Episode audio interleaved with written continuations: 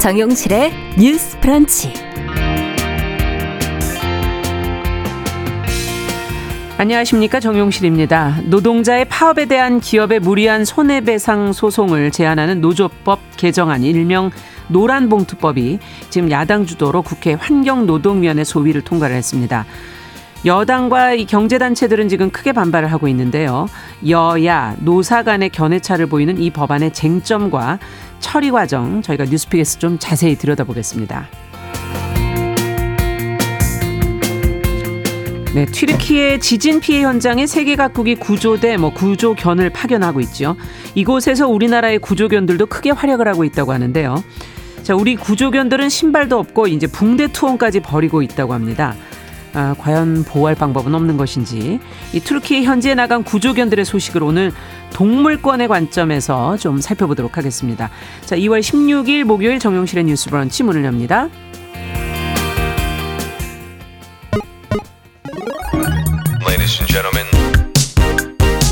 새로운 시각으로 세상을 봅니다. 정용실의 뉴스 브런치 뉴스 픽. 네, 정용실의 뉴스 브런치 오늘도 많은 분들이 유튜브 콩 앱으로 들어와 주셨네요. 콩에서는 KBS 일라디오 채널 화면에 캠코더 모양 버튼 누르시면 언제든지 보이는 라디오 이용하실 수 있습니다. 자, 뭐 댓글은 저희가 실시간으로 또 계속 반영해 드리겠습니다. 뉴스픽 먼저 열어보죠. 신보라 국민의힘 전 의원 어서 오십시오. 네, 안녕하세요. 네, 조성실 정치하는 엄마들 전 대표 어서 오십시오. 네, 반갑습니다.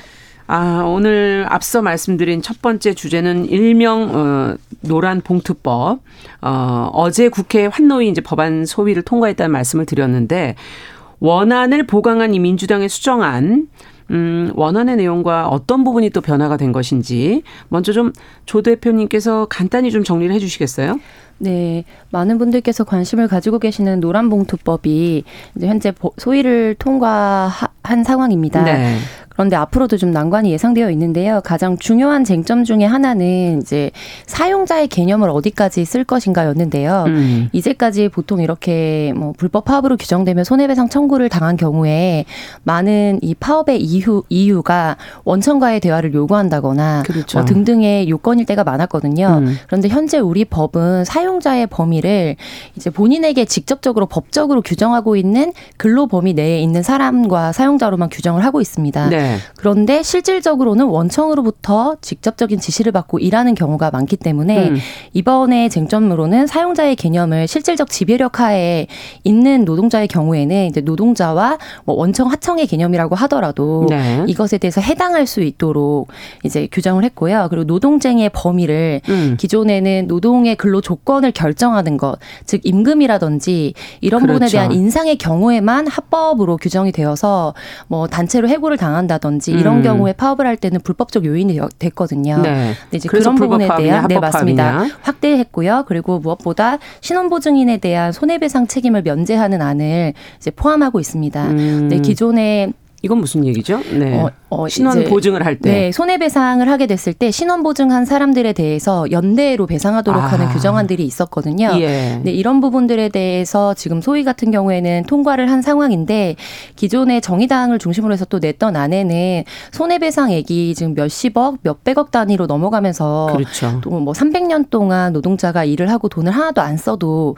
지불하기 어려운 비용이다라고 산술적으로 우리가 많이 접했었는데 음. 이런 부분에 대해서도 상한 선을 설정해야 된다는 유럽 기업의 사례를 가져와서 네. 입법이 이제 제한이 된 부분들이 있었지만 사실 그 부분은 지금 반영이 되어 있지 않은 상황입니다. 네. 그래서 큰 골자는 이제까지 많은 분들이 관심을 가지셨던 부분을 중심으로 해서 논의가 되고 있다고 보시면 될것 네, 같습니다. 지금 뭐 크게 보면 이제 문, 어, 쟁점이 되는 게 사용자의 개념이라든지 쟁의의 범위라든지 뭐 어, 지금 그 지불액의 뭐 상한선이라든지 맞습니다. 이런 지금 네. 지적들을 해주셨는데 어, 2014년에 지금 이제 쌍용차 노조가 정리해고와 관련해서 사측에 배상해야 할 그 47억 원을 시민단체가 노란 봉투에 이제 담아서 네, 성금을 모아줬던 것에서 이제 시작이 된 게 노란 봉투법. 이게 파업으로 인한 이제 손실에 대해서 사측이 손해배상을 제한하는 그 내용을 담은 이제 법안을 원안과 수정안으로 지금 이제 나누어서 어떻게 변화되고 있는지 얘기를 저희가 해가고 있는데요. 근데 이거는 이제 잘 합의를 해서 이야기를 어, 가져가면 될 텐데 지금 회의장 안에 고성이 난무하고 뭐 왜 이렇게까지 견해차가 심각한 겁니까? 어, 우선은 당연히 환노위는 노사의 문제를 좀 근본적으로 다루고 있고 항상 좀 예민하죠. 아, 그렇죠. 네. 회사 안에서는 노조와 이제 사측이라고 하는 늘 양대 축이 있기 때문에 예. 어, 환노위에 특히 이제 노동 관련한 법안들은 늘 그렇게 어, 이해 충돌이 많은 법안들이 마, 많아서 그렇죠. 어, 주로 이제 협상도 하고 타협도 해 가면서 실은 음. 절충안을 모색해 오는 경우가 많습니다. 그래서 네. 저도 20대 국회 때 이제 환노위에서 음. 있었지만 사실 소위에서까지 이제 소위가 있고 그 소위를 통과를 하면 이제 전체 회의를 가는 거잖아요. 네. 근데 소위까지 이렇게 다수결로 처리한 적이 실은 20대 국회는 단 한 번도 없었어요. 환노위에서. 아, 왜냐? 예. 뭐 20대 국회 때는 특히 뭐 주 52시간제랄지 그렇죠. 김용균법이랄지 예. 이런 법들이 사실 어 굉장히 이견도 많이 있었고 음. 국민의힘이나 민주당 내에서도 입장차가, 어, 입장차가 좀 많이 갈리고 노사도 입장차가 많이 예. 갈린 거였지만 사실 주 52시간 같은 경우에도 뭐 19대 국회 때도 논의를 했었고 20대 국회 때도 어, 사실 10번 넘게 회의를 계속 음. 하면서 절충안을 마련하고 마련하고 마련을 해서 노동소위에서도 결국 다수결이랄지 그런 걸 하지 않고 음. 합의 통과를 했었거든요. 그게 바람직한 거군요. 그렇죠. 근데 네. 이번 그 노동관계법 이 법안도 사실 그런 절충이 필요한 사안입니다. 왜냐하면 음. 어, 어느 한쪽의 혜택을 과도하게 몰아주는 방식이 결국 그 뒷감당의 책임 문제가 또 불거지기 때문에 네. 사실 그걸 잘 조율해서 해결해 나가는 게 중요하고 네. 입법에 있어서도 정부가 얼마만큼 또 수용해서 집행해 갈 수 있는 건 음. 있을 거냐는 수용력도 굉장히 중요하기 때문에 네. 그래서 조율이 필요한 건데 이렇게 소위에서까지 다수결을 처리하는 방식은 그렇게 바람직하지 않았다. 그렇기 때문에 예. 사실 국민의힘에서도 어떻게 이걸 일방적으로 처리하느냐. 어. 음, 이거는 뭐 여러 가지 법들의 연계 관계도 있기 때문에 이걸 그냥 한쪽에 일방적으로 통과시킬 문제는 아니다. 음. 이런 입장에서 실은 고상도 고성도 오갔던 것이다. 이렇게 보이고요. 그러네요. 이런 처리 방식이 그렇게 적합해 보이지는 않아 보입니다. 네, 어떻게 보세요? 조 대표님께서는. 네.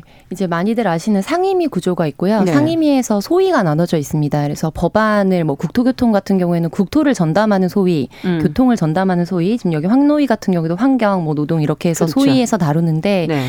기본적으로 관례상 이제 합의제로 운영이 되는 것은 사실입니다. 음. 비공개 합의제로 운영을 되는 것이 국회 관례에 속하고 음. 예를 들면 유치원 3법이라고 불렸던 법안 같은 경우에는 국민들의 폭발적인 관심으로 인해서 전체 소위 의원들의 동의 속에 네. 이제 전체 이거를 실시간으로 중계를 하면서 소위를 진행을 했습니다. 국민 여론이 갈 때는 또 이렇게 할 때가 있다는 그런데 거군요. 거의 음. 역사상 유례 없었던 것으로 음. 알고 있고요. 그렇기 때문에 보통 법안 소위에서 무슨 이야기가 진행이 되는지는 알기가 어렵습니다. 네. 다만 이제 회의록이 며칠 뒤에 올라오게 되면 거기에서 어떤 의원이 어떤 발언을 했는지를 음. 이제 후속 절차 정도로 음. 진행을 하게 되고 그래서 이런 노동관계법 같은 경우에는 어, 노동계 쪽이나 관심 있는 시민분들께서는 굉장히 관심이 있으시지만 또 전 국민이 이제 자기 입을 그렇죠. 하면서 공감하기는 어려운 부분이 있는 것 같아요. 이제 그러다 보니까 계속해서 음. 큰 갈등을 좀 이루다가 네. 결과적으로 이제 표결을 하는 방식을 선택을 했고 음. 그 과정상의 고성이 오가 음, 상황이고요. 네. 전체 회의는 사실 이제 국민의힘이 안건조정위원회라는 것을 신청을 한 상황이기 때문에 네. 시간이 조금 더 소요는 되겠지만 음. 전체 회의는 사실상 전체 구성으로 봤을 때 무난하게 통과가 될 것으로 전망이 되고 그렇군요. 다만 이제 그렇게 됐을 때 이제 체계 작구라고 해서 음. 법의 전체 체계라든지 작구나 이런 부분에 문제가 없는지를 심사하는 법안 음. 이제 심사 과정이 또 있거든요. 네. 상임위를 또 거쳐야 됩니다. 근데 이제 거기가 이제 위원장이 김도 법사위원장 위원장으로 지금 현재 맡고 그렇죠. 있기 때문에 네. 거기에서 조금 진통이 더 있을 것으로 보이고 다만 거기서 또 일정 기간을 계류하게 음. 됐을 때는 또 표결에 의해서 본회의로 상정을 음. 할 수가 있거든요. 그래서 현재 진행 상황은 그렇고 좀 어, 이 상황에 있어서는 굉장히 오래된 상황입니다. 지금 2013년도 그렇죠. 사안에 대해서 음. 말씀하셨고 또그 과정상에서 어, 적어도 수십 명 이상이 노조원들이 이제 정말 수십억 단위에 그래서 전혀 음. 실질적인 최저임금이나 실질 실적 생계비도 받지 못하는 그런 상황에서 내몰리면서 음. 이제 신변을 비관하던 한다든지 그래서 이제 자살을 하시거나 생일 이제 스스로 마감하시는 네. 경우들도 굉장히 많았거든요. 그래서 이 사안이 국민적 관심을 전체적으로 받고 있지 못한 안타까운 현실 속에서 좀 불가피하게 진행이 된 상황이 아닌가 이렇게 보고 있습니다. 자, 지금 이해 충돌이 크다 이제 얘기를 해주셨는데 그럼 재계 입장과 노동계 입장을 조금 뜯어서 봐야 네. 되지 않겠습니까? 어느 쪽 입장은 어떤 주장을 지금 하고 있는 것인지 어, 두 분께서 그 들여다 보시면서 좀 얘기를 해주시죠. 그러니까 저는 지금 이게 일방적으로 이제 민주당과 이제 정의당이 이제 협업을 해서 통과를 시켰는데 네. 사실 여러 좀 쟁점들이 있어요. 음. 왜냐하면 어 실제 어 노조의 이제 사업장 점거 농성은 엄연 이제 불법 영역인데 네. 이제 노란 보도법 같은 경우는 지금 이번에 지금 통과시킨 안은 이제 폭력이나 파괴 행위만 없는 시위라면 네. 사업장 점거도 용인이 되고 아. 또몇 주 몇 달 이렇게 아예 점거를 해서 이제 운용 자체를 할 수 없는 뭐 공장은 아예 돌아가지를 못하고 예. 뭐 기업은 아예 운영이 불가능한 이렇게 돼서 손실이 발생을 해도 그에 대한 민사상의 손해배상을 요구할 수 없게 되어 있는 구조이거든요. 음. 그러니까 이거는 사업장 정보 농성을 아예 합법화 해버리는 하겠다. 건데 사실상 그러면 이제 기업과 공장이 뭐 그게 며칠이건 몇 달이건 네. 그 손해가 막대하게 발생한 것에 대한 책임은 누가 져주느냐. 네. 아무도 져주지 못하는 구조가 되는 것 아니냐. 네. 이런 부분에 대한 문제가 있는 것 같고요. 네. 특히나 이제 사업장을 아예 폐쇄하는 방식의 그런 정보 농성을 법적으로 합법해주는 합법화해주는 나라가 없어요. 예. 그래서 다른 나라들은 대체로 그런 파업을 허용하는 범위를 넘어 이렇게 허용을 넓혀주면 음. 반대로 어, 이제 사업주의 방어권을 일정 정도 또 보장해 주는 형태로 이제 노사 간의 균형 음. 입법을 음. 하는 거거든요. 네. 그래서 다른 나라들은 대체로 이제 파업 시에 대체 근로를 허용해 주는 방식으로 그렇죠. 하는데 예. 어, 지금은 우리나라는 그런 조항에 대한 도입은 아예 논의조차 하지 않으려고 해요. 아. 그러니까 이게 노사 간의 어떤 불균형에 대한 문제에 대한 고려가 필요하다는 부분과 네. 어, 어제 이제 그 통과가 되면서 이미자 그 국민의힘 간사 의원이 이런 얘기를 했었는데 음. 이게 노동관계법 조정안 이법 안에 보면 사업주에 대한 규정을 음. 이제 바꾸어 가는 건데 음. 그러면 사업주와 어떤 근로자의 관계를 이 법안에서 규정을 하는 것들이 여타 다른 근로기준법이랄지 다른 법령에도 다 영향을 미쳐요. 음. 그런 영향에 대한 고려 없이 어떻게 일방적으로 이 법안만 통과시켰느냐. 아. 그게 이제 민법에도 영향을 주고 그렇겠죠. 네, 근로기준법이나 음. 뭐 산안법이나 이제 관련한 어, 법에도 다 사용자 근로자 간의 어떤 정의와 개념 규 정이 있기 때문에 예, 그런 거 영향을 줄 수 있는 것도 종합적으로 고려해야 된다. 음. 이런 쟁점들이 있기 때문에 이걸 그냥 일방향에서 통과시킬 사안은 아니었다라고 보이고요. 예. 그렇다면 이 사업장 점거 농성이라는 것 자체가 처음 시작되는 것이 어떻게 본다면 원청과의 대화가 막혀 있다 보니 이렇게 격렬하게 가게 되는 것 아닌가 하는 그런 또 어, 의구심을 또 문제를 제기할 수 있지 않겠습니까? 그에 네. 대해서는 어떻게 보십니까? 네, 그래서 지금 같은 포인트를 네. 보고서 양쪽에서 다른 이야기를 하고 있는 현실인데요. 네. 그러니까 원청과 직접적으로 대화를 할 수 있도록 사용자의 범위를 음. 넓혀서 정의하게 되면 이렇게 무리하게 파업을 하게 되는 부분이 줄어들 것이라는 노동계 주장과 음. 또 그렇게 됐을 때 이제 불법적인 파업 혹은 뭐 폭력적인 파업들이 더 확대될 것이라는 이제 재계의 주장들이 음, 그렇죠. 있습니다. 네. 근데 저는 이제 그런 부분들에 대해서 의견을 드린다면 결과적으로 현재까지는 임금 협상에 대해서 파업을 할 때에만 합법적인 목적에 해당을 했거든요. 네. 임금 협상을 위해서 파업에 참여하면 아 그래도 살만한 살만큼 먹고 먹고 살 만큼 임금 급여를 받고 있는데 음.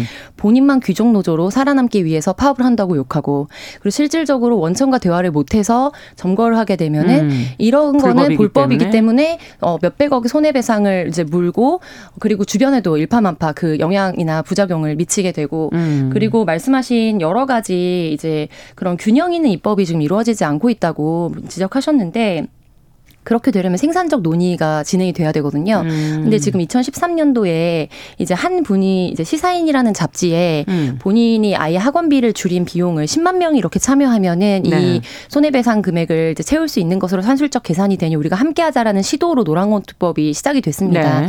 10년 동안 진행이 되면서 이미 지금 국민의힘에서 주장하시는 그 부분에 대한 논의들은 그렇다면은 이 법안이 우리 모두가 상생할 수 있는 방향으로 나가기 위해서 음. 어떤 조항과 연계 거기에 대해서 논의가 되어야 하는지 사실 대안을 가지고서 이제 협상의 테이블에 올라와서 생산적 논의가 되었어야 되는 겁니다. 네. 근데 10년 동안 사실은 그 부분에 대해서 지지부진하게 잘 이루어지지 않았고 음. 이번에도 그 부분에 대해서 생산적인 그런 대안적인 부분 그렇다면 그 파장이 어디까지 미칠 것인지 그렇죠. 그리고 산술적으로 어떤 피해를 미칠 것인지에 대해서 사실 조금 종합적으로 설명하기보다는 음. 오히려 뭐 황건적 법안이다 이런 방식으로 프레이밍을 하면서 음. 그렇다면 그게 왜 황건적 법안이 냐라고 물었을 때 국민의힘 의원들이 거기에 대해서 대체로 대답하지 못하거나 언론의 인터뷰를 회피하거나 그런 네. 상황들이 계속되어 왔거든요. 그래서 이 노란봉투 법안이 관련해서 상임위에 이제 올라갔을 때 이례적으로 경총 회장이 당일에 음. 상임위원장을 방문했습니다. 음. 그만큼 재계에서는 굉장히 이제 경영계 쪽에서는 관심을 네, 가지고 있는 사안이죠. 법안이고요. 네. 그래서 이런 부분들에 있어서 이제 양쪽이 굉장히 많이 부딪히면서 좀 논, 아. 어, 논쟁점을 가지고 있는 법안이라고 볼 수는 있겠습니다. 그러네요. 지금 10년이란 세월이 더 넘게 지금 이제 흐르고 있는데 제, 정치 논쟁으로만 지금 되어 있고 프레이밍만 하고 있는 것이지 서로 대안을 가지고 이걸 풀어갈 방법을 서로 간에 찾고는 있지 못하다라는 아, 네. 지적을 좀 해주셨는데 그렇다면 그러면 이게 앞서 어느 정도 이 법이 만약에 시행됐을 때 어떤 문제들과 어, 어떤 피해들이 가능할 건지 지금 뭐 어, 노사 간의 분쟁이 정말 늘어날 것인지 투자와 고용 위축이라든지 기업의 재산권 침해로 이어질 것인지 이제 어떻게 보시는지요? 아.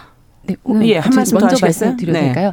그 방금 말씀하셨던 불법 어, 피해나 이런 부분에 대해서는 음. 이제 이번에 쟁점 중에 하나가 법원이 노동자에게 손배 책임을 무조건 이제 인정하지 못하도록 하는 법안은 아닙니다. 네. 그런데 다만 이제까지는 지난 대우조선 같은 경우에도 손해액이 8천억이라고 계산을 했지만 그것은 이제 나중에 되짚어 보니까 실질적인 손해액이 아니라 연간 목표로 해놨던 하루 매출 중에 아. 이 파업으로 인해서 전체가 공장이 멈췄을 때 조선소가 멈췄 멈췄을 때 발생하게 될 피해액을 산정한 거라서 네. 실질적으로 언론에 언론을 통해서 국민들에게 이야기했던 것과 이 노조원들로 인해서 불가피하게 빚어졌던 피해액 간의 상극이 굉장히 컸거든요. 네.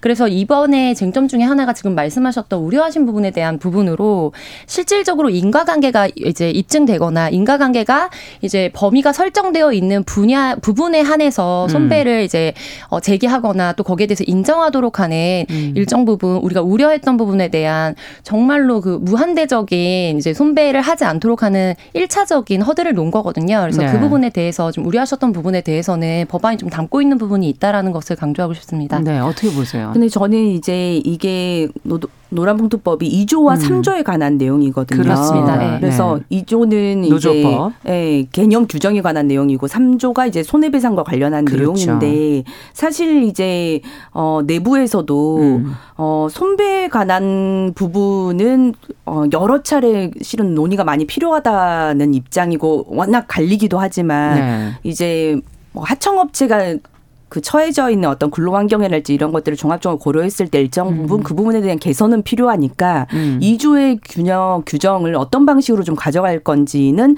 조금 더 열린 자세로 어좀 논의가 필요하다는 입장이 저는 있는 것으로 알고 있어요. 네. 근데 이번에 이제 고용노동소위에서 이런 식으로 표결 방식으로 처리를 하게 되면 음. 입지를 저는 서로를 좁히는 결과를 오히려 더 나았다. 음. 두 조항 중에 한 조항이라 도 조금 더 개선할 수 있는 여지를 음. 저는 오히려 표결로서 원천적으로 국민의힘 입장에서는 이제 원칙론으로 갈 수밖에 없는 환경을 음. 민주당도 맞는 것 아니냐. 타협할 수 있는 네, 왜냐하면 없다. 2014년에 이런 노란봉투와 관련된 이제 있었 있었고. 네. 근데 문재인 정부에서도 충분히 할 수 있었.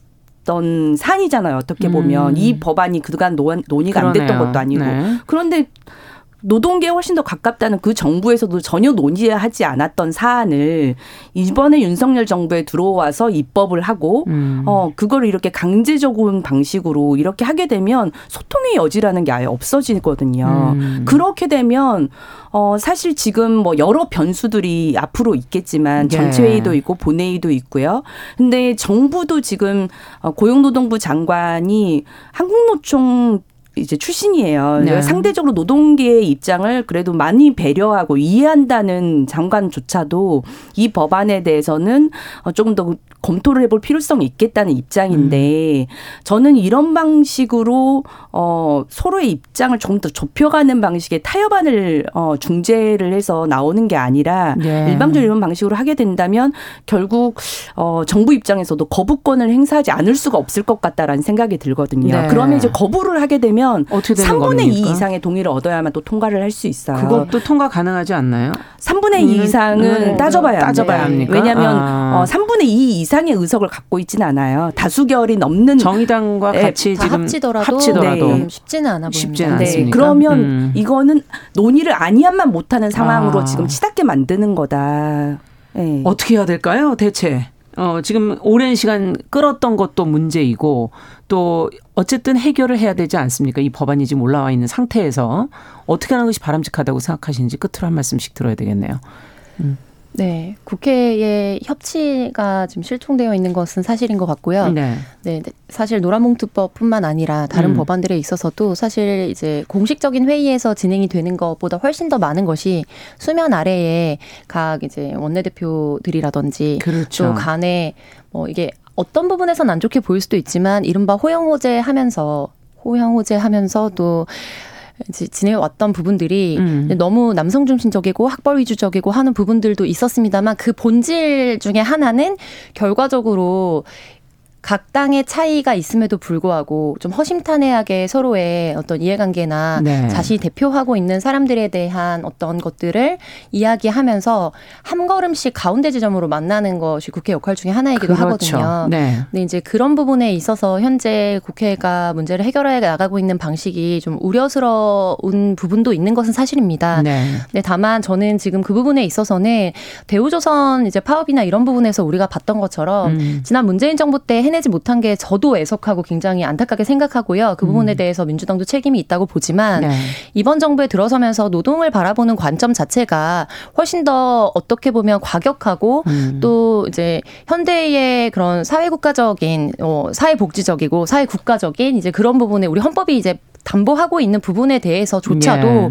보장되지 못하고 위협받고 있다고 느끼기 때문에 그 부분에 대한 이제 노동계와 또 야당들의 입장이 분명하게 있는 음. 것 같고요. 그래서 어떻게 해결해야 되는지를 물으신다면 이제 앞으로 남아 있는 일정들이 있는데 저는 이제 민주당, 정의당과 또 특별히 국민의힘도 남은 시간 동안 원칙대로 쓸 수 있는 모든 카드를 쓰겠다라는 방식보다도 물론 결과적으로는 쓸 수밖에 없을 겁니다. 그렇죠. 근데 다만 음. 그 전에 그렇다면 그 전에 너무 치킨 게임으로 가지 않기 위해서 어떤 지점을 서로 최대한으로 주고받을 수 있는지 네. 그리고 이해하고 혹은 내가 음. 그리고 또 이 부분만큼은 반드시 음. 투쟁해서라도 얻을 수밖에 없는 부분이 어딘지에 대해서 어, 물밑에서도 이야기하는 자리들이 훨씬 더 많이 필요하다. 아. 근데 지금 이제 수면 위에서 보여지는 것으로는 수면 아래에서도 사실상 대화가 이제 진행되고 있지 않다는 것을 많이 보여주고 있기 때문에 걱정스럽다. 그리고 결과적으로 대통령이 거부권을 행사하게 된다면 훨씬 더 어려운 상황으로 갈 수 있는 것 같습니다. 네. 예. 어떻게 보세요, 신부라 의원께서? 어, 저는 이 노사가 음. 어, 충돌할 수밖에 없는 음. 법안 같은 경우에는 상, 상당히 서로 간의 이해를 좁혀가는 방식의 협의가 많이 필요하고 네. 그간 환노위도 어, 이런 사안에 있을 경우에는 음. 이런 표결 방식을 도입하진 않았던 음. 게 있어요. 이건 조금 과도했다라고 음. 생각하고 어, 사실 이 논의를 시작한 지가 한 1년 정도인데, 어, 52시간제랄지 뭐 이런 법안 같은 경우는 사실 뭐 4년 이상 논의를 토론을 했고 네, 네. 진행해 왔던 경우도 있습니다. 네. 그렇기 때문에 저는 이런 방식이 오히려 타협 불가능한 상황을 초래하고 알겠습니다. 있다라고 하는 굉장히 안타깝게 생각하고요. 네. 음. 알겠습니다. 노사가 사실 균형적이지는 않은데 서로 간에 그래도 이해를 할 수 있도록 어, 입장을 잘 가져가야 된다. 이제 청취자 한규봉 님께서는 노사 관계 속에 절대적 우위에 있는 사측과 또 정당하게 교섭하기 위해서 어떤 최소한의 권리가 이 노란 봉투법이 아니겠는가 맞습니다. 하는 네. 입장도 얘기를 해 주셨고요. 3948번님께서는 각 당이 이렇게 재계 노동계를 대변에 대립할 게 아니라 좀, 어, 잘 협치를 해 나갔으면 좋겠다는, 어, 얘기도 해 주셨습니다. 일단 저는 노동을 바라보는 관점 이것을 서로 잘 조율해 나간다면은 문제를 좀 풀 수 있지 않을까 하는 생각도 해보게 되네요. 자, 두 번째 주제도 얘기 못하고 저희가 이제 하나 가지고 얘기가 좀 길어졌어요. 어, 잠시 후에 뉴스 브런치 2부에서 뉴스픽에서 계속 이어가겠습니다. 11시 30분부터 일부 지역에서는 해당 지역 방송 보내드립니다. 잠시 후 찾아오겠습니다.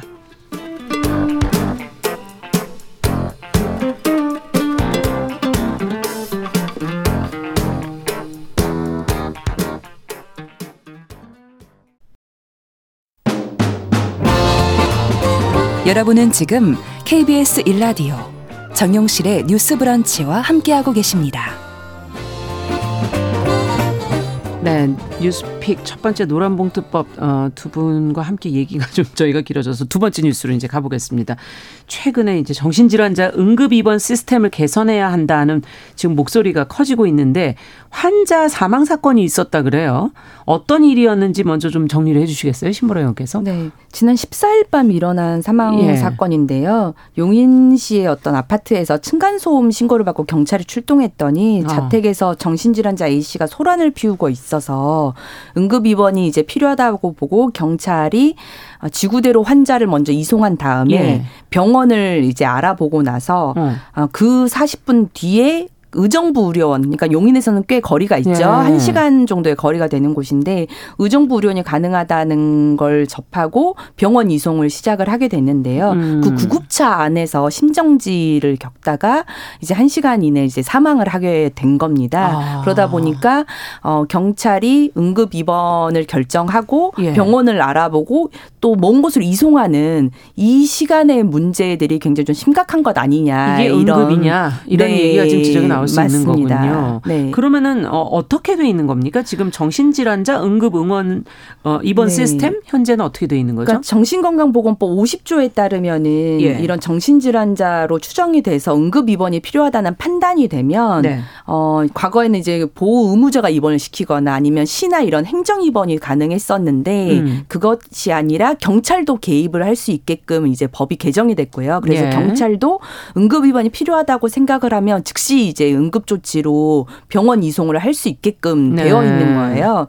근데 이제 문제는 어, 이 신고 출동을 해서 경찰이 이제 응급 입원이 판단이 필요하 응급 입원이 필요하다고 판단이 되면 네. 병원 이송까지 해야 되는데 그 병원 입원 병상을 알아보는 게 너무 힘들어서 그게 1시간 2시간이 걸리기가 일수고 어 가까운 아. 곳에서의 입원도 잘 되지 않아서 어 이제 뭐 1시간 거리, 2시간 그 거리로 그 이유는 뭘까요? 이동.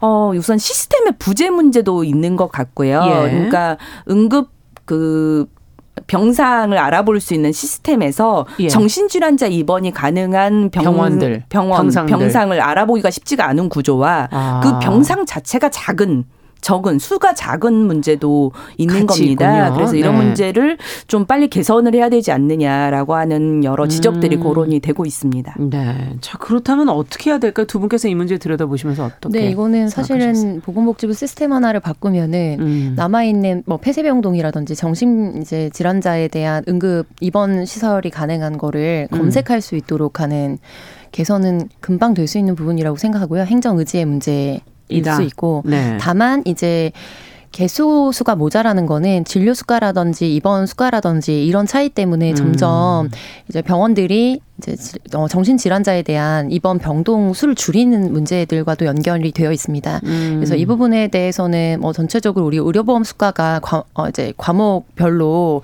계속해서 인상이 돼야 된다는 논의들이 있고 또 네. 이런 부분은 재정 국가 재정하고도 국고하고도 사실 연결이 그렇죠. 되어 있는 그렇죠. 부분이거든요. 네. 이 부분에 대해서는 조금 더 시간이 필요해 보이고요.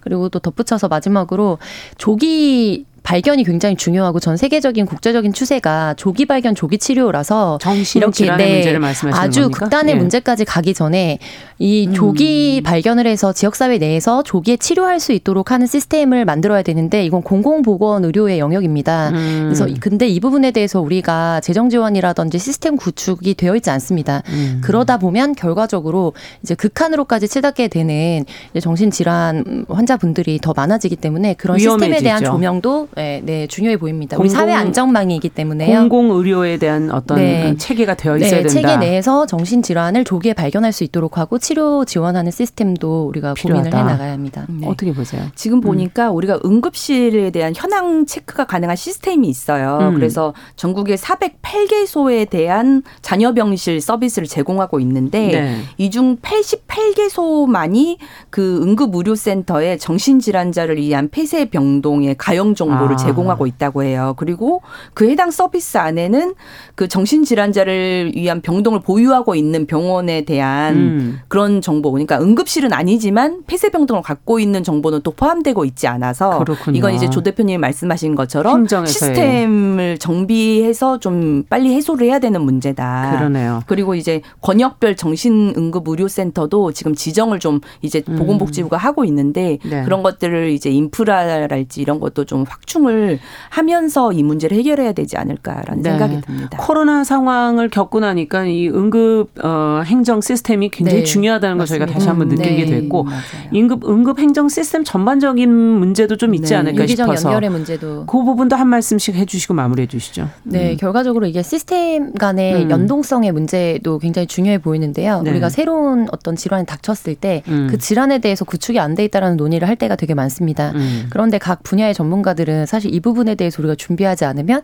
향후에 이런 문제 닥칠 음. 것이라고 예고하는 전문가들이 굉장히 많거든요. 네. 국회 토론회만 가도 그런 주장을 하신 분들이 굉장히 많고 음. 그런데 그것들이 당장 국민분들이 사실 관심을 가져주셔야 정치인들이 거기에 대해서 사실 예산 편성을 하라는 요구를 하고 하는데 이 부분에 대해서 뉴스가 너무 자극적인 부분으로 소비된다든지 음. 어, 이런 부분은 어, 우선순위에서 밀리게 되는 거죠. 그래서 그렇죠. 이제 공공보건 의료에 대해서 더 많은 음. 국민분들께서 관심을 가지고 사실은 자기 지역구 뭐 의원들이 라든지 그리고 이런 음. 부분들에 대해서 우리 지역에 어떤 위급 상황이 되면은 어떻게 어, 이게 준비가 되어 있느냐 맞아요. 이런 거에 대해서 계속해서 질의를 하는 것도 가장 실질적으로 자기 지역구 의원들이 그 법안에 대해서 챙겨볼 수 있게 하는 유권자로서의 행동이거든요. 네. 그런 관심도 부탁드립니다. 네. 간호 인력이나 또 의료진 공백의 네. 문제 이런 것도 좀 심각했지 네, 않습니까? 다 연결되죠. 네. 실은 응급 대응 문제는 계속 이런 정신질환자 문제뿐만 아니라 산부인과 관련한 문제도 맞네요. 계속 대두가 아, 되고, 되고 소아과도, 소아과도, 소아과도 그렇고요. 네. 그래서 항상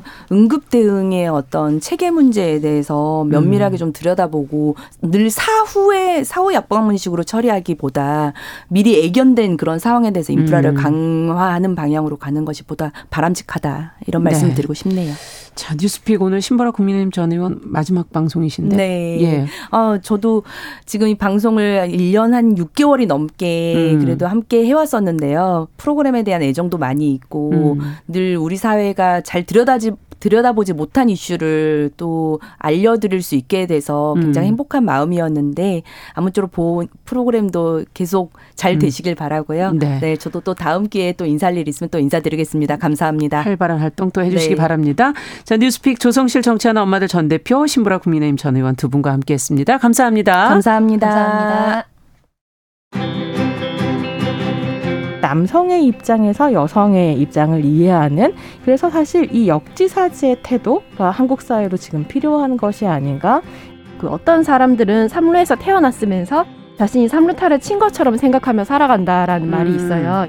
해충이다, 이충이다. 이거는 네. 순전히 사람의 아. 그 잣대로 이야기를 하는 거예요. 음. 곤충이 우리 사람보다 몇 억 년 먼저 지구에 나왔거든요. 세상을 보는 따뜻한 시선 정용실의 뉴스 브런치 네, 정용실의 뉴스 브런치 듣고 계신 지금 시각 11시 38분입니다. 일상과 산업, 자연 속에 어, 우리와 함께 살아가고 있는 동물 소식 어, 살펴보는 동물 이슈 고은경 한국일보 동물복지 전문기자 지금 전화 연결돼 있습니다. 안녕하십니까? 네, 안녕하세요. 네, 튀르키예 강진으로 지금 피해가 큰데 이곳에서 활약하는 구조견들 이야기를 오늘 좀 해보자고요. 네, 그 튀르키예를 강타한 지진으로 그 튀르키예와 시리아에서 그 4만 명 넘게 사망한 것으로 집계가 되고 있습니다. 네. 예, 이렇게 어려운 상황에서도 그 각국 구조대와 구조견들이 현장에서 그 구조 활동을 하고 있는데요. 네. 예, 얼마 전에는 그 멕시코에서 파견된 구조견 프로테오라는 친구가 그 임무 수행 중 하늘로 떠난 게 알려지면서 아. 많은 이들이 안타까워하기도 했습니다. 우리 구조견들도 활약을 지금 대단하게 하고 있다고 하던데. 예, 우리 구조견은요, 그 토백이, 해태, 티나, 토리 이 네 마리가 구조에 참여를 하고 있습니다. 예. 예, 이 가운데 다 보셨는지 모르겠는데 이 한쪽 발에 붕대를 감고 현장 투입을 기다리는 그 토백이 사진이 공개가 되면서 아, 맞아요. 예, 그 많은 분들이 예 이거 보시고 화제가 됐는데요. 음. 이 모습은요, 그 현지 언론에서도 그 화제가 됐다고 합니다. 음. 예, 그래서 우리 구조대는 지금 이 구조견들과 함께 구조 활동을 시작한 이래 그 여덟 명의 생존자를 구조했고 시신 18구를 수습했습니다. 아이고, 지금 이제 저희가 일라디오 유튜브 실시간 스트리밍 보시면은 사진을 지금 토백이 사진을 지금 띄워드리고 있는데 한쪽 발을 정말 붕대로 꽁꽁 감고 네. 온몸에도 막 뭐 피도 좀 묻은 것 같고 막 흙도 좀 묻은 것 같고 그런데 그래도 네. 자기를 자기가 구조 뭔 일을 시키실 겁니까 하는 표정으로 지금 이렇게 쳐다보고 있는 그런 모습이 굉장히 듬직해 보여요. 맞아요, 네 대견하죠. 예. 예. 어찌 보면은 마음이 좀 한켠이 좀 아리기도 하는데요. 예, 맞습니다. 어, 왜 이거를 뭐 신발이라든지 뭐 어떤 구호 장비를 갖춰줄 수는 없는 건가요? 이게 그 토백이도 그렇고요. 또 해태라는 구조견도 한쪽 다리에 붕대를 감고 그 구조 작업에 참여하는 그 영상이 나오기도 했습니다. 아. 예, 그래서 이들의 그 붕대 투혼이라는 말까지 나왔는데요. 예. 예, 이 말씀하신 대로 온라인에는 이 고맙다, 대견하다라는 칭찬도 있지만은 예. 이 신발과 고글을 쓴 채 그 중무장한 그 다른 나라의 구조견 사진과 비교하는 그 내용이 아. 온라인에 올라오기도 했습니다. 네. 예, 그래서 이제 그, 그 중앙 119 구조대에 확인을 해보니까요. 이 재난 현장의 피해 정도나 상황에 따라서 장비를 착용을 시킬 수는 있다. 음. 근데 이게 아무래도 오히려 수색 활동에 방해가 될 수도 있고 또 이게 장비가 걸려서 피해로 이어지는 위험이 있어가지고 지금은 착용하지 않고 있다고 합니다. 그리고 네. 또 이게 이제 그 상처가 너무 큰 게 아니기 때문에 예, 일단은 이제 붕대를 감고 투입을 했다. 이제 그런 얘기도 있었습니다. 야 정말 이 토백이가 근데 이번에 마지막 지금 해외 임무가 될 수도 있다고 그러는데 이 지진 속에서 어, 정말 숨어 있는 어, 제대로 된 영웅이 아닌가 이런 생각도 들기도 하고요. 아, 예, 맞습니다. 음. 예, 알고 보니까 이 토백이는 그 완전 베테랑이라고 하는데요. 어. 2020년 그 소방청 119 구조본부 소속 전국 그 35마리 베테랑 구조견 가운데요.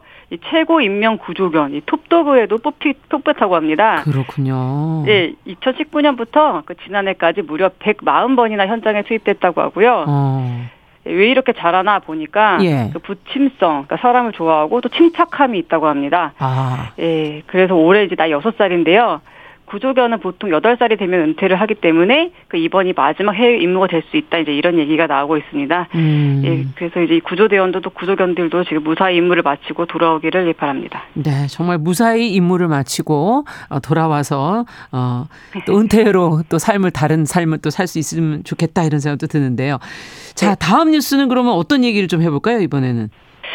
예, 그 예전부터 행해오던 그 소싸움 아는 분들 많이 계실 겁니다. 네. 예, 그런데 이 소싸움이 이제 동물 학대기 때문에 중단되어야 한다는 주장이 제기되고 있습니다. 어. 그 녹색당과 동물단체들이 최근 기자회견을 열고서 이를 주장했는데요. 어떤 음, 어떤 근거로 지금 소싸움을 동물 학대다 이렇게 지금 주장을 하는 건지 근거도 좀 들어볼까요? 예, 그 동물보호법 제8조를 보면요. 도박, 오락, 유흥의 목적으로 동물에게 상해를 입히는 행위는 학대로 보고 금지하고 있습니다. 그런데 왜 금속 싸움이 가능하냐 예. 하면은 민속 경기 등 농림 축산 식품부령으로 정하는 경우는 제외한다는 예외 조항이 있어서입니다. 어. 그러니까 이제 소싸움은 민속 경기니까 제외가 예, 되는 겁니다. 근데 이 그 훈련 내용을 보면은 뿔갈기 시멘트로 채워진 펫타이어 끌기와 같은 그 학대에 가까운 훈련이 있고 음. 또뭐 심지어 동물성 보양식을 먹이면서 이 싸움소를 육성하기 때문에 이제 그 동물 단체와 녹색당은 명백한 동물 학대라는 거고요. 그래서 이 동물보호법에서 소싸움 예외 조항을 삭제해달라고 얘기하고 있습니다. 아, 법을 고쳐달라 지금 그런 얘기인데 예, 예. 원래 초식 동물이라서 이제 동물성 보양식 먹으면 안 된다 이런 거죠. 그리고 네, 훈련도 앞서 얘기한 뭐 페타이어 끌기라든지 뿔갈기 이런 게 이제 동물 학대다. 네, 근데 이게 지금 네.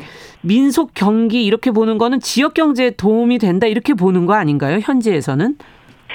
예, 그렇습니다. 그 이제 11개 지자체가 소싸움을 대회를 지금 추진하고 있는데요. 네. 실제로 근데 따져 보면은 그렇지도 않습니다. 왜냐면은 그 지자체가 그만큼 지원을 많이 하기 때문인데요. 이 상설 소싸움 대회가 열리는 경북 청도군을 보면은 어. 이그 대회 운영장을 관리하는 청도 공업 공영사업 공사의 경우에 매년 청도군으로부터 50억에서 60억 원의 지원을 받고 있는데요. 네. 그 2011년 이 싸움장 개장 이래 단 한 번도 적자를 벗어난 적이 없다고 합니다. 음, 전통 문화이기 때문에 계승해야 된다. 지금 청취자 김종민이는 전 김종민 님께서는 전통 문화 존치가 중요하더라도 애꿎은 동물을 다치게 하는 건 학대 아니냐 지금 이렇게 얘기하시는데 상반된 이런 주장이 있잖아요. 예, 네. 맞아요. 근데 이게 전통 문화로서 봐도 이 농업의 기기가 이전에 그 소로 이제 농사를 지을 때 농사가 끝난 뒤 벌어지는 그 마을 축제의 일환이었습니다. 음. 이게 그런데 지금 싸우기 싫다는 소들을 억지로 싸우게 하고 또 이게 지금 도박장으로 운영이 되기 때문에 네. 이 전통 문화 운운하는 것은 어불성설이라는 게 그 동물 단체의 주장이고요. 예. 또 방금 우리 독자님께서 청취자님께서 말씀하신 대로 이 전통 문화라고 하더라도 시대 변화에 맞지 않으면 이 책과 박물관에 남겨두는 것도 괜찮지 않냐 이런 얘기도 있습니다. 네. 지금 어 청취자 2938번 님께서 퇴역 경주마 복지 이슈도 갑자기 떠오른다 이렇게 지금 얘기를 해 주셨어요. 아, 예. 예. 어 트리키의 구조견 토백이 관련 의견들도 좀 올라왔는데 유튜브 청취자 미무수아님 토백이 맛있는 거 선물해주고 싶다고 임무 잘 마치고 건강하게 돌아오길 바란다는 의견도 보내주셨습니다. 자, 오늘 동물 이슈 고은경 한국일보 동물복지 전문기자와 함께했습니다. 말씀 잘 들었습니다. 감사합니다. 네, 감사합니다.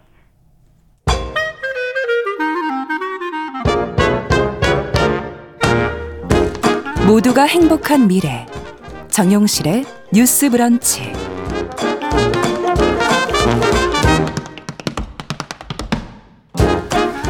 네, 정용실의 뉴스 브런치 듣고 계신 지금 시각 11시 46분입니다. 이번에는 서점 편집자의 세심한 눈으로 고른 좋은 책 같이 읽어보는 시간이죠. 동네 책방.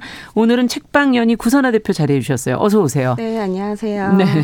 어떤 책을 갖고 오셨어요? 네, 오늘은 그 돈과 관련된 책을 가지고 와봤는데요. 처음인데요? 네, 처음입니다. 그 살아가는데 중요한 것들이 있잖아요. 음. 뭐 누군가는 뭐 사랑, 가족, 친구, 뭐 사람마다 조금씩 다르긴 할 텐데 네. 그 중에서 중요한 것 하나가 또 돈일 것 같습니다. 음. 그래서 오늘 준비한 책은 우리 시대 직업인 13인이 돈과 일에 관해 쓴 에세이 돈과 나와 일이란 책입니다. 어. 네. 그 돈을 벌기 위해선 일을 해야 하잖아요. 그럼요. 하지만 돈 때문에 내 일과 삶에 대한 애정을 잃을 수도 없어서 또 힘들어 합니다. 그래서 네. 우리는 끊임없이 왜 돈을 버는가, 음. 벌어야 하는가, 돈은 삶의 목적인가 수단인가 질문을 하고 있습니다. 음. 그래서 이 책에서는 그 배우 김희성, 소설가 김중혁, 유튜버 이연, 여행 유튜버이자 크리에이터인 이원지, 시인 오은 등 13인이 어, 좀 다양한 부문에서 활발하고 활발히 활동하고 있는 이 13인의 이야기를 담은 책입니다. 네. 저도 여기에 책방 운영자로서 한 꼭지의 글을 아, 함께 그러네요. 쓰었습니다. 네. 네. 뭐 돈의 시대에 돈을 어떻게 바라볼 거냐에 대한 얘기는 뭐 한 번쯤은 생각해 볼 문제인 것 같은데 네. 일과 돈이라는 것 뭐 연결이 돼 있죠. 네. 네. 이게 진짜 메비우스의 띠처럼 돌아가는 것 같아요. 음. 그래서 돈은 중요하지만 스스로가 만족하는 삶이 더 중요하다. 라는 생각이 들었다가 그런 삶을 만들기 위해서는 또 돈을 돈이 있어야 한다. 네. 돈을 벌어야 한다라는 생각이 들고 어. 근데 돈을 위해서 내 일과 꿈은 포기할 수 없다. 이런 생각이 연결고리처럼 계속 어. 이어지는 것 같습니다. 그러네요. 네. 어, 하지만 이 돈이 없으면 꿈을 이룰 수 없고 원하는 삶을 살 수 없다라고 이야기하시는 분들도 많고, 음. 어, 하지만 그일 때, 일의 의미를 잃으면 안 된다라는 음. 약간 다른 의견들을 가지신 분들도 있는데요. 어, 돈과 일 혹은 일과 꿈 그 사이를 음. 오가면서 삶의 순간순간 선택을 하고 결정을 하고 삶 자체를 만들어 간다는 생각이 듭니다. 네. 네. 자, 요즘에 정말 뭐 지금은 좀 그래도 덜해졌지만 네. 한동안 이제 뭐 경기가 좋았을 때는 네. 투자책, 재테크 책만 많이 팔리더라고요. 네, 맞습니다. 반대로 어 이제 어떨 때 보면 돈보다는 꿈을 쫓아라는 책도 간간히 있기는 네. 한데 어 책을 보면은 어, 이 책 안에서는 어떤 게 더 중요하다고 지금 얘기를 하고 있는 건가요? 아, 네. 이 책은 둘 다, 그러니까 두 쪽에 한쪽으로 음. 의견이 모아진 건 아닌데요. 그런가요? 네. 음.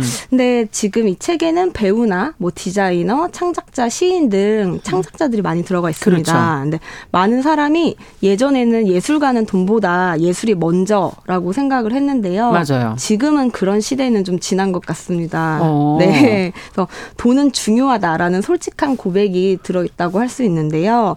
그 많은 영화와 드라마에 출연한 배우 김희성은 네. 솔직히 말해서 돈을 많이 받고 싶다라고 이 책에서 말했습니다. 어. 그래서 그가 이렇게 말한 데는 돈을 많이 벌, 받을수록 자신이 해야 하는 프로젝트의 수는 줄고 한 음. 프로젝트에 노력과 시간을 더 쏟을 수 있기 때문에 그 프로젝트의 질이나 결과가 더 좋아질 것이고 그렇죠. 그만큼 본인 일에 대한 본인의 만족도도 커지기 때문이라고 했습니다. 아.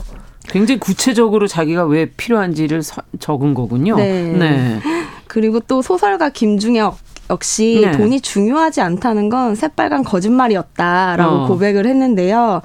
자신이 돈에 의연한 척 했던 때는 그렇게 얘기하고 다녀야만 본인이 다치지 않을 수 있었기 때문이다라는 음, 고백도 했습니다. 예.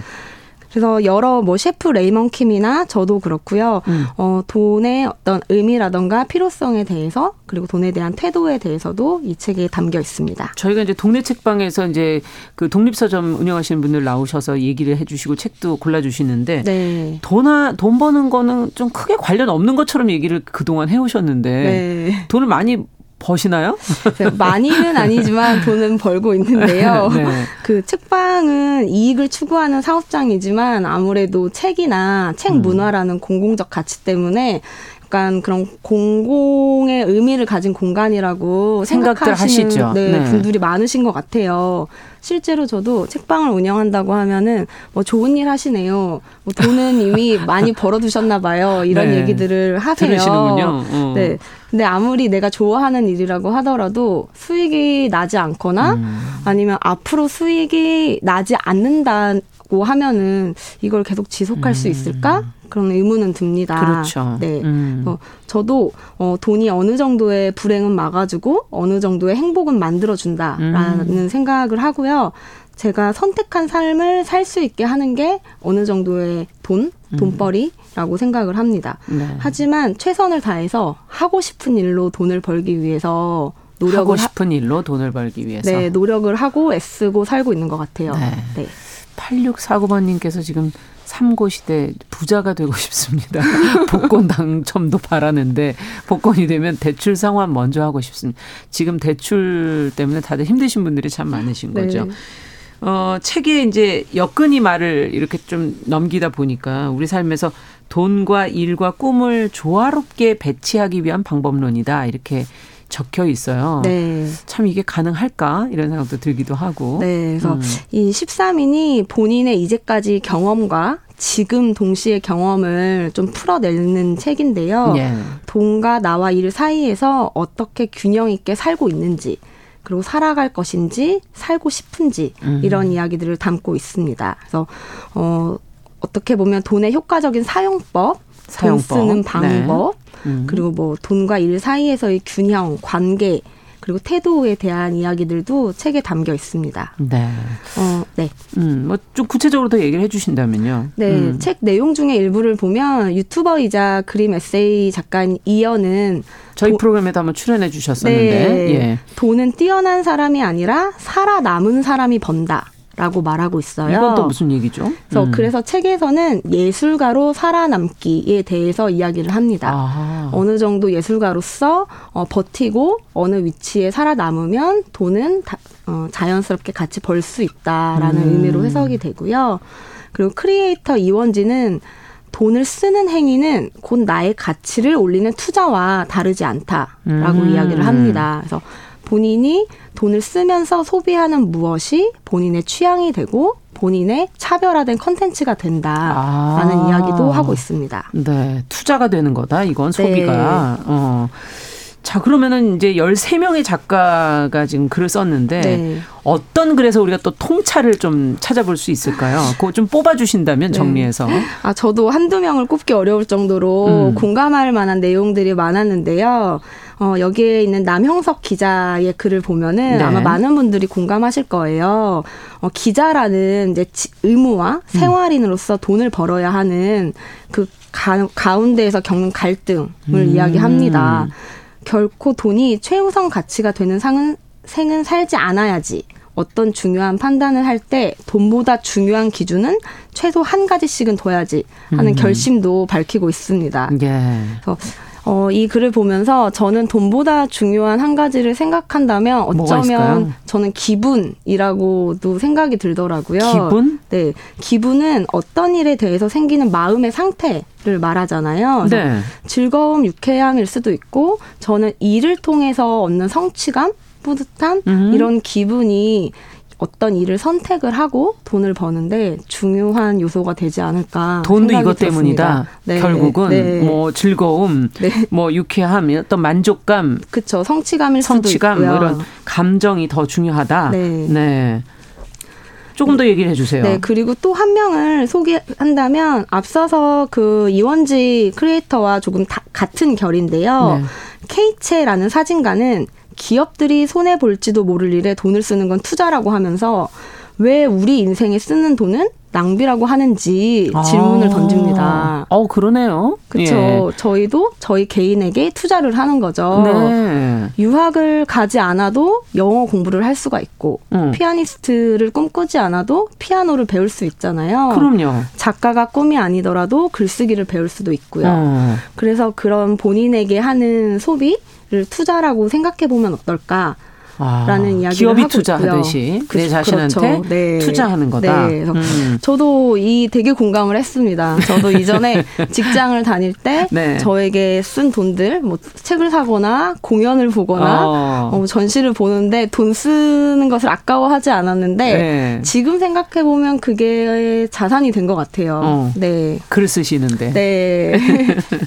그렇게 생각해 보니까 정말 맞네요. 어, 쓸 건 써야겠다는 생각도 네. 들면서 어, 책 소개 저희가 하다 보니까 구선화 대표가 오늘이 이제 마지막 시간이시거든요. 네, 음. 맞습니다. 네. 좀 소, 어, 소감을 끝으로 좀 들어본다면. 아, 네. 어, 지난해 9월부터 지금 2월까지 한 6개월 네, 함께 한 것 같아요. 그래서 음. 아홉 권의 책을 소개해 드렸는데요. 그중 한 권이라도 공감이 가거나 읽고 싶은 책을 청취자분들이 만나셨길 바라고요. 음. 책 읽는 삶 안에서 다른 어디서든 다시 만나 뵙기를 바랍니다. 네. 책방은 그대로 하시는 거죠? 네, 그럼요. 네. 네. 자, 책방 연이 구선아 대표와 함께한 동네 책방. 오늘은 13분의 작가가 함께 쓴 요, 요즘에 관심들이 많으신 돈과 일, 그리고 나 자신에 대한 책, 돈과 나와 일에 관한 이야기 같이 읽어봤습니다. 말씀 잘 들었습니다. 감사합니다. 네, 감사합니다. 정용실의 뉴스 브런치 2월 16일 목요일 순서도 여기서 같이 인사드리겠습니다. 저는 내일 오전 11시 5분에 어김없이 다시 오겠습니다. 안녕히 계십시오.